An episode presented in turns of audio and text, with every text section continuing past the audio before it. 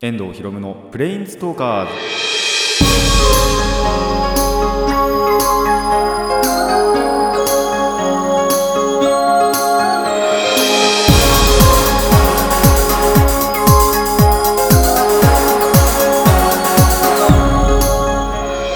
ラジオの前の皆さんこんにちは。遠藤博夢のプレインズトーカーズパーソナリティの遠藤博夢です。この番組はアニメゲーム声優が大好きなこの僕遠藤博夢がマジック・ザ・ギャザリングのプレインズ・ウォーカーがいろいろな次元を旅するがごとくいろいろなジャンルの話をする番組です。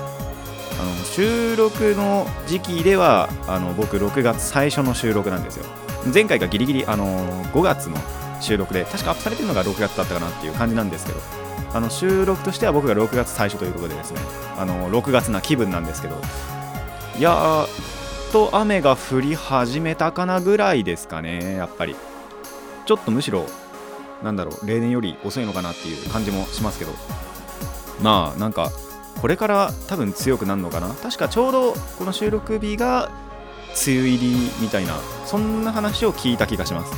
なんでこれから雨降るのかなってなるとちょっとまたその外に出づらくなって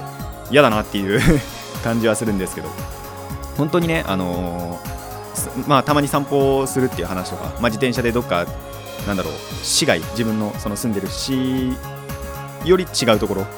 に行ったりっていう話をすると思うんですけどやっぱりそうなると雨が降ってるとできないんですよ。でそうじゃなくても割とその市内を自転車でそのいろんなとこに行くっていうのもまあまあする時があるんで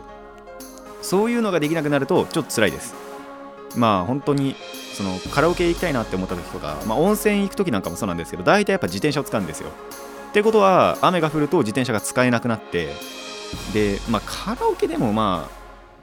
あ歩いて行ってた時期、まあ、中学の時とかは割と歩いて行ってたんでそんなに苦ではないんですけど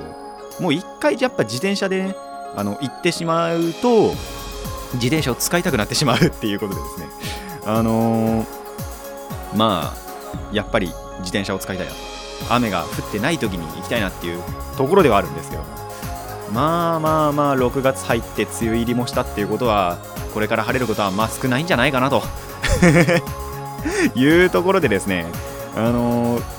まあ温泉なんかも行くんじゃないかなと思うんですけどまあそうなるとあのー日曜日とかあのバイト終わりに温泉行くっていう話のところが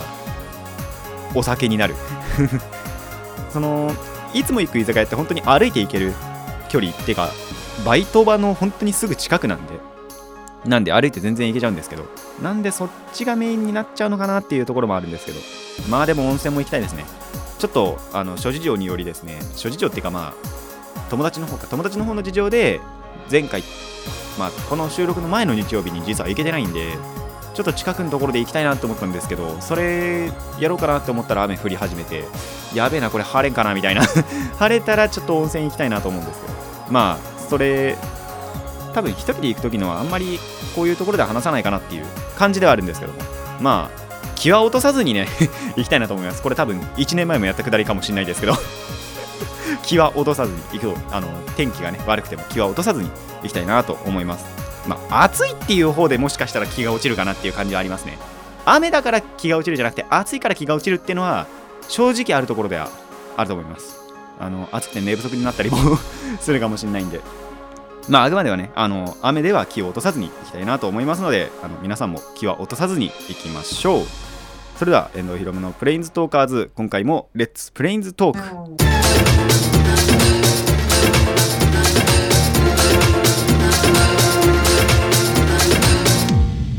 スネット。改めましてこんにちは。遠藤ひろむです。あの前回ですね 話し忘れたことがあったのでそのお話からしたいなと思います。ファイズのお話でですねえっとヒロインが可愛いっていう話をしたと思うんですよ。でその理由を後で言うって言っておきながら言うの完全に忘れてたのを収録終わった後に思い出してやべえなちょっとこれ話さなきゃなっていうことであのちょっと今回に 持ち越したいなと思います。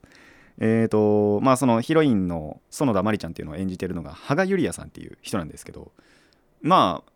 その改めてっていうかあのこの年になってやっとファイズをまた見てでそこでやっと知った人なんですよ。でもやっぱその仮面ライダーのヒロインって割とほん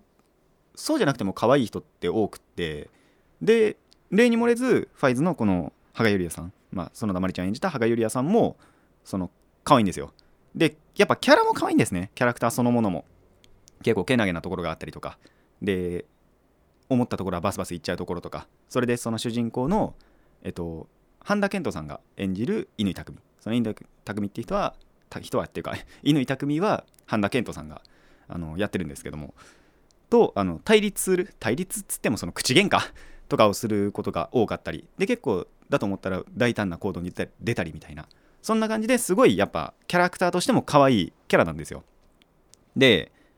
多分前回も言ったと思うんですけどその幼少時の頃っていうのが回想のシーンとかで出てくるんですね。でその幼少時を演じているのがあその幼少時の園田真理ちゃんを演じているのが藪崎葵さん、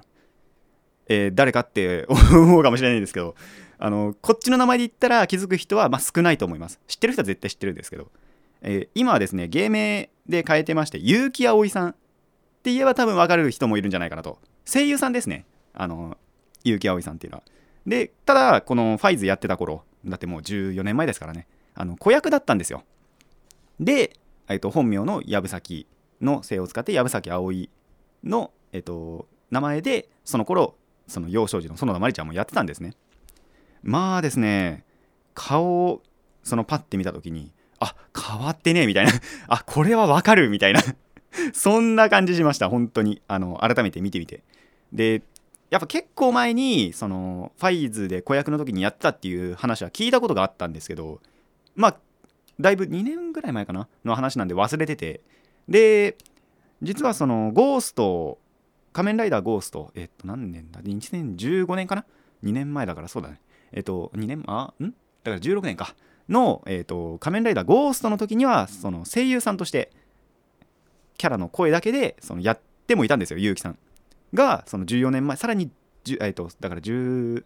年前かは、えーと、子役としてちゃんとその顔出しでやっていたっていうそういう話があるんですね。であ声も違うんですよ。顔は同じでも声はちょっと違うみたいな。ただ笑い声には面影があるんですね。なんでちょっとそういうところもですねあのぜひその結城さんを結城葵さんを知ってる方はですねあのちょっと注目していただきたいなと、まあ、ファイズを見ることがあればという ところでもあるんですけどもそのでもまあ多分こういう話をしたからだと思うんですけど、ちゃんとその結城さん好きな人は、もう今からファイズを見るしかないと。子供の頃の結城さんが見れるんで。なんで、もう見るしかないというところでですね、ちゃんと見てほしいなと思います。で、まあ、ちなみにですね、え、羽賀ゆりやさんの方も、えっ、と、後々の作品にちょいちょい出てるらしいです。仮面ライダーキバに出てたり、で、ちょっと僕、キバあんまり見てなかったんで、これもその1話からちょっと通してみたいなとは思ってるんですけど、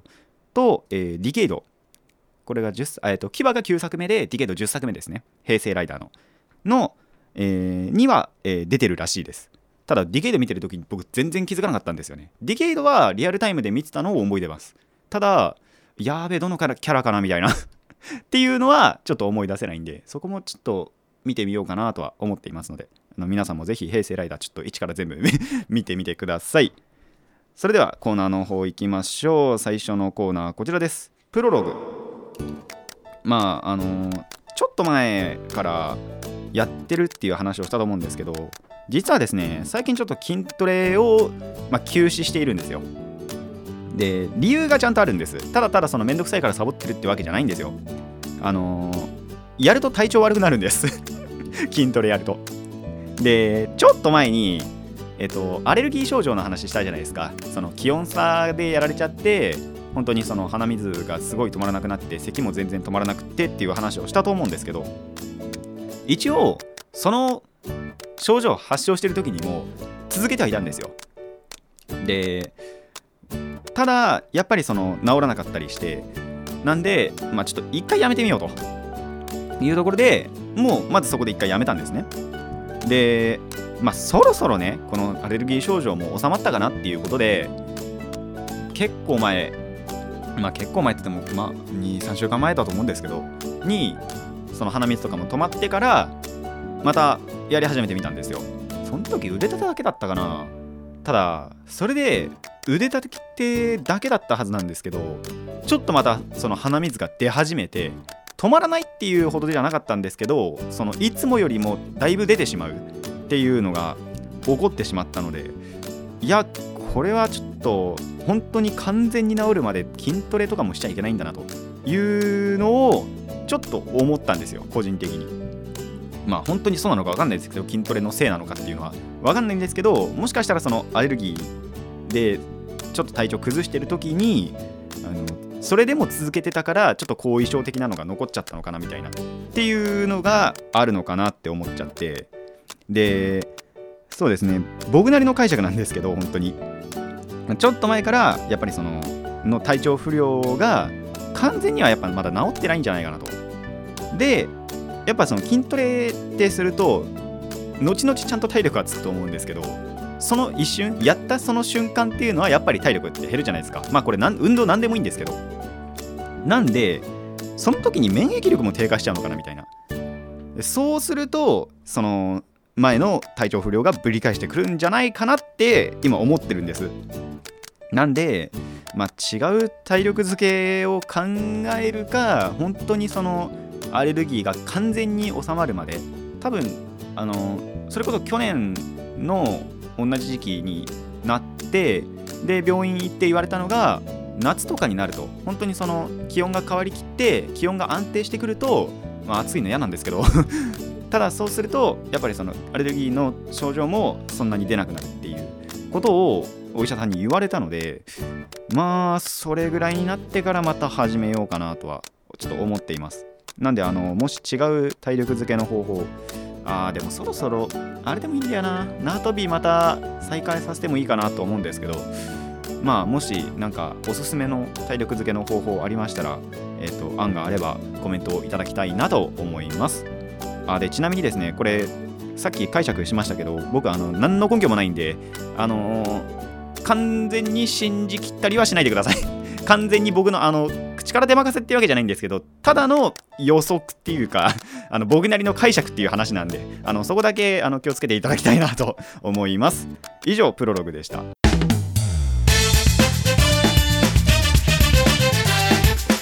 遠藤ひろむのプレインズトーカーズ続いてはこちらです。ディスカブリア。さあ発見何かをね発見した事件ディスカブリアなんですけども。まあこれもそうなのかな。まあちょっと一つ前のね話と同様あんまり根拠はないんですけども。ただまあ最近思ったということをですねお話ししたいと思います、まあ、自分がそうだからっていうのもおかしいとは思うんですけども。ただまあなんだろうな。やっぱこれは人間の考えというか修正考えによる修正なんじゃないかなっていうあの思ったお話なんですよ。まあその大議題はですね好きなものっていうのは好きな、まあ、物事。物とかことっていうのはよりいいところを見つけられる。でただ嫌いな物事とかそういうのは良いところを見つけるのは難しいんじゃないかな。そういう感じがするんです。まあ実際にその僕の例なんですけどもこれは。あのもう3週にもわたってお話をしてるんで分かると思うんですけどファイズ大好きなんですよ。もう見てて本当にそのやっぱキャラもいいしストーリーもいいし書き方あのドラマの描き方なんかもすごいいいなっていうところでいいところを探しやすかったんですよ。でパッて見るとその最終回あのまあ、見たことある方とかは分かると思うんですけどあんまりそのパッとしないっていうか完全にその終わりきった感じじゃない終わり方をするんですね。ただそういうのもなんだろうあじゃあこれからこうなっていくんだなみたいな最終回後の予想がちょっとはかどるっていうそのメリットじゃねえや。あのいい方向でポジティブな視点で見ればそのあでもこれからもまだそのファイズもいるしそのたっくん乾匠もいるからそれでも平和なんじゃないかみたいなそんな感じの終わり方をするんですね。ただまあだからパッと見るとやっぱりちょっとあんますっきりしない終わり方っていうところでもあるんですけどただやっぱりポジティブなポジティブな視点で見れるんですよ。でこれがまた違うまあ嫌いっつっちゃあれなんですけどあの、作品でいくとちょっとあ名前伏せようかなじゃあ。あの、やっぱそのドラマ見ててあんまりいい印象を持たなかったなっていうドラマがちょっと1個あるんですけど それは本当にいいところよりも悪いところの方が多かった印象あるんですね。まあ某ちょっとあの漫画原作の 実写化なんですけどもそれをやっぱり見てその原作が大好きだったんで。で見てみたらやっぱりそのいいところよりもまあいいところもちゃんとあったんですよドラマとしては。ただ原作ファンとしては悪いところの方が結構目立っちゃってあんまり面白くなかったなみたいなそういう印象だったんです。やっぱそういうなんだろう好きなものっていうのはより多くいいところ見つけられるし嫌いなところ物事っていうのはなんだろういいところを見つけるの難しいのかなっていう。なんでそういうのを思ったんですね。でこれはやっぱりもう僕だけじゃなくて人間みんなそうなんじゃないかなと思ったわけですよ。どういうことなのかなという話なんですけど。やっぱアニメもそうなんですよね。アニメそのものもでもアニメで僕嫌いになったアニメってそうそうないんですけど。ああるかあるわ。あった。あのまあでもいい基本的にはいいアニメしか見てないんで嫌いなアニメって数は本当に限られてるんですけど。でもやっぱりアニメそのものもそうだしあとキャラクターだけに絞ってもこのキャラはやっぱ好きだからこういうところが好きでこういうところも好きでこういうところいいよねみたいなのってやっぱり出てくるしでなんだろう嫌いなキャラクターとかだとあやっぱこういうところが嫌いだわっつってでそういうやっぱなんだろう先入観っていうか固定概念で見ちゃうからあんまりいいところも見つけにくい。でまあそれでも見つかる時は見つかるんですけどあでもこのキャラのこういうところはいいなみたいな。でもこういうのダメだからやっぱダメだなみたいな。悪いところがちょっと多くなっちゃってそのキャラが嫌いになっていくというのがなんか人間の心理というかその考えのサイクルなのかなってそんをそう思いました。なんで皆さんにも心当たりはあるんじゃないかなと思います。なのであのたまにはですね嫌いな物事まあキャラクターでも何でもいいんですけど嫌いな物事人物のいいところをですね頑張って探してみてください。まあ僕もやろうかなと思います。以上ディスカブリアでした。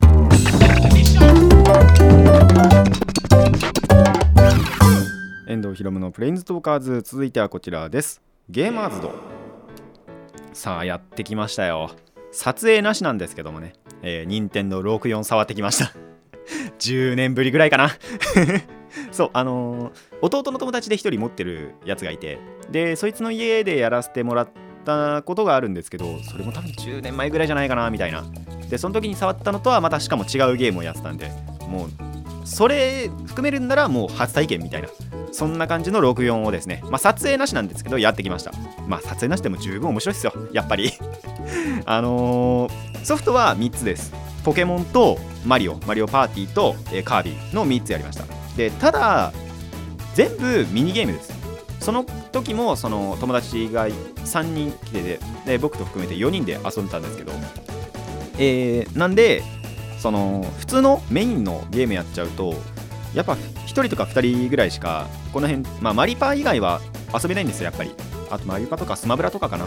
は4人でやっぱりメインでできるゲームなんかもあるんですけどまあミニゲームだけでいっかっていうことで、えー、全部ミニゲームをやってました。メインストーリーをやらないっていうね。で最初にやったのがポケモンですね。えっ、ー、とポケモンスタジアム金銀。っていうゲームだったんですけどまあなんでその名前から言う通り、えー、世代はポケットモンスター金銀の頃。えっ、ー、とルギアとか鳳凰の頃ですね。パッケージが。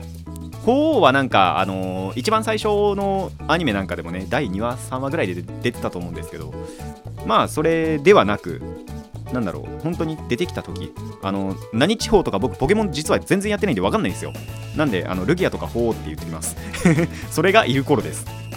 でミニゲームがですねこちら12種類あってでも結構なんでいろんなゲームあるんですよね。あのー、スティック使ってレースしたり。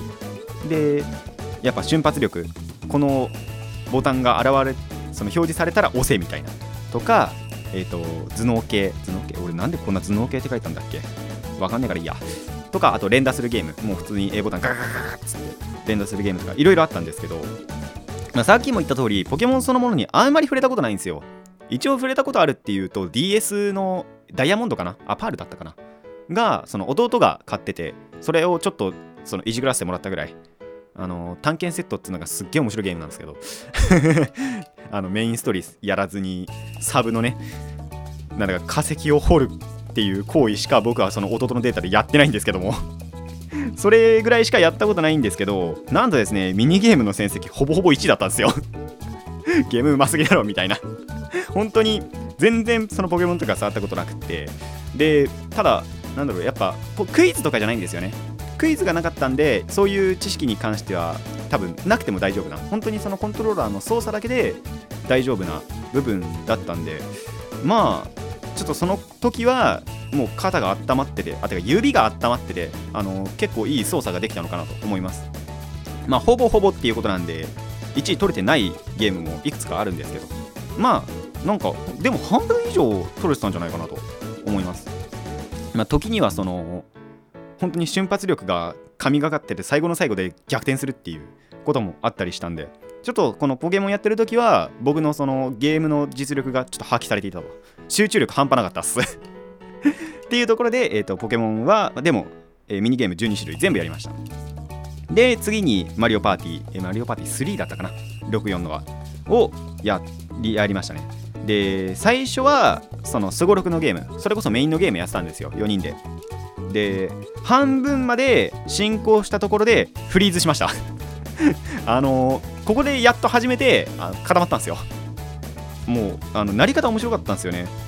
僕のターンじゃなかったんですけどその友達のうちの1人のターンで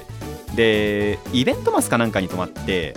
アイテムをもらえるイベントがあったんですよ。そしたらそのやっぱアイテムをやろうっていうのが NPC が言うじゃないですか。そしたらアイテムやろうガーッ すごいですよね。フリーズをくれましたからね。そいつ面白いなと思って。でちなみにですねそのマリパのすごろくの方ではあのサイコロの目が半端なかったです。まずそのまあ僕手番では1番だったんですけど、えー、初手で出したのが10みたいな。で次のサイコロの目が987みたいな。いやいやいやいや高い目出すぎでしょって言って。あのちょっと軽くチートを疑われましたけど64にあの仕込めるわけもなく。そんなことであの本当に運だけはマリパの時は半端なかったです。ただマリオパーティーってその1ターン終わるごとその4人の手番が終わるごとにミニゲームがあってそれで勝った人が10コインさらにもらえるみたいな。っていう仕様があるんですよ。ただそのミニそっちのミニゲームでは1回も勝ってないみたいな。あでも1回逆転したのがえっと3ん？1人30コインぐらいかけてただその時僕3コインしか持ってなくて。で一括にまずその93コインぐらいを集めますと。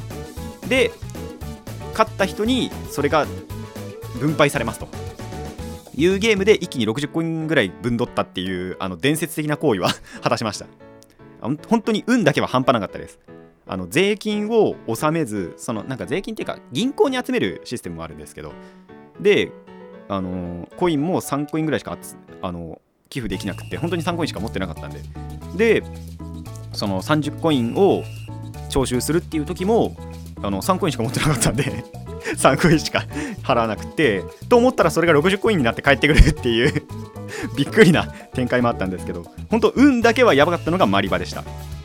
でただその途中でフリーズしちゃったんでカービィに行ってでこっちはミニゲーム3種類しかなかったんですよね。なんでこちらではあまりいい結果は出なかったです。えっとまずそのやっぱその横にスクロールしてって上から降ってくるアイテムを取るっていうものとでもそれでも4位だったかな。でえっとケンケンパかそのまあ丸のところに2マス進むか1マス進むかっていうボタンがあってやっぱ2マスとか1マス進んだ時に湖湖じゃねえや、えっと、水たまりがあるとそこに沈んじゃうんでそれをうまく回避しながらこっちでは1個飛びこっちでは2個飛びみたいな。ってやってってまあレース速さを競う。ゲームでは最終的には2位だったかな。最初が3位で次が2位でみたいな。まあ1位にはなれなかったんですけどまあまあいい成績で。で最後にやったえっと落とすゲーム。そのまあマスがあるんですよ。8×8 ぐらいだったかな。わかんないですけど。で自分の向かってる方向でボタンを押すとその床が全部ガガガガってその落ちていく。それで他の他のプレイヤーを落とすっていうゲームがまあ4位でしたね。全然あのー、どこに自分がいるのか分からなくなる時とかあってで気づいたら落とされてるみたいな。もう他の人に落とされまくってここのゲームでもあんまりそのいい成績ではなかったんですけどただ盛り上がりで言うんだったらこのゲームすごい一番盛り上がりました。その落とすゲーム。3回4回ぐらいやったのかなと思うんですけど。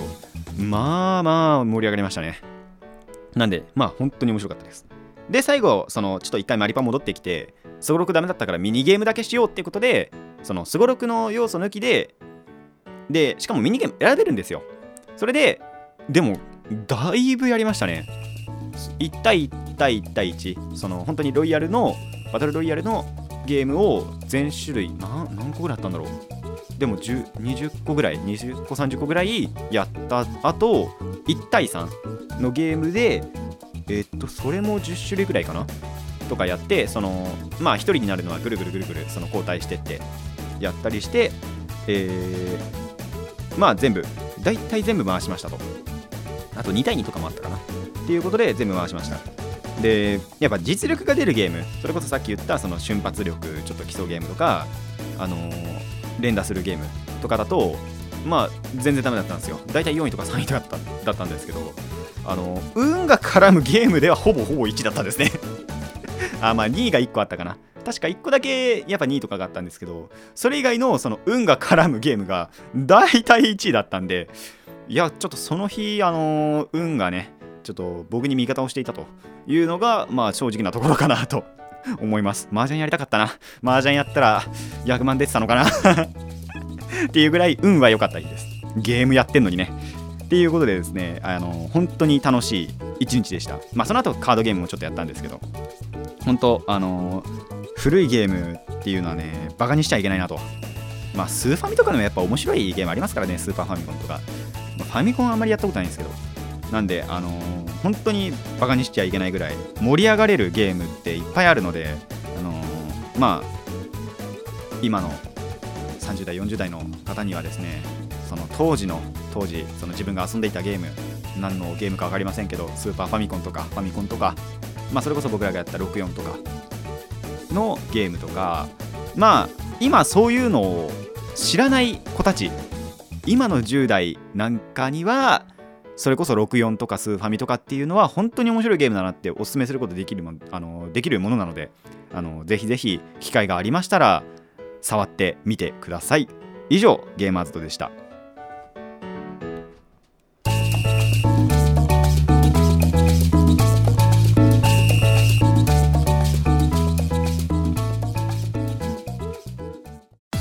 遠藤ひろむのプレインズトーカーズそろそろお別れの時間になってまいりました。いやー64触ったしな。他のゲームも触りたいな。家にですね一応ドリームキャストはあるんですけど結構その倉庫の奥の方に行っちゃってるんで取り出しにくいんですよね。ただドリキャスのゲーム何持ってたんだろう。確かにいじくったのはなんとなく記憶にあるんですよ。ただ何のゲームやってたのか全然覚えてなくって。もしかしたら電車でことやってたのかな。もう本当に覚えてないぐらい前のゲームです。でドリームキャストなんかも面白いのが結構前の話になるんですけどその僕の友達が学校でドリームキャストのアケコンを拾ったと。アーケードコントローラー。拾っアケコン？あれ？アケコンだったかな？アケコンですね確か。を拾ったっていうことでその LINE に写真載せてきて なんでそんなもん拾ってきたんだよみたいな。でなんでじゃあみんなでドリキャスやるかっつって。でその時にそのお父さんに聞いてみたらドリキャスあれうちにあるけどっつって言われて。で実際探してみたら本当にあったみたいな。でまあそれから結局触ってないんですけども。まあでもやっぱ古いゲームって本当にいいゲームとかあったりするんでやっぱやってみたいなっていうゲームはありますしあのー、いやだいぶ前だな結構前なんですけどハイスクールチハガールっていうアニメがあったんですよ。それもやっぱりその古いゲームセハガールなんで、えっ、ー、とセガのゲームを扱ってたんですけどそれでそのドリキャスとセガサターンと,、えっ、とメガドライブかがその擬人化されてて。そこでそのゲームの話とかをし合うっていうアニメだったんですけどまあまあ面白かったですね。でやっぱりその古いその頃のセガのゲームなんかをちょっと取り扱ってくれててあなるほどこれやりたいなみたいなっていうのがちょいちょいあったんでそういうゲームもまあいずれ触れたらいいなと思います。触る機会あるかな。まあでもお父さんの実家行けばスーファミはありますし、まあ、ファミコンも触れないかなとは思うんですけどでもまあやっぱ面白いゲームってね詰まっているんであの今一番多分やりたいのはエキサイトバイクですね。結構前あれなんでだっけな。中居正広のブラックバレティだったかな。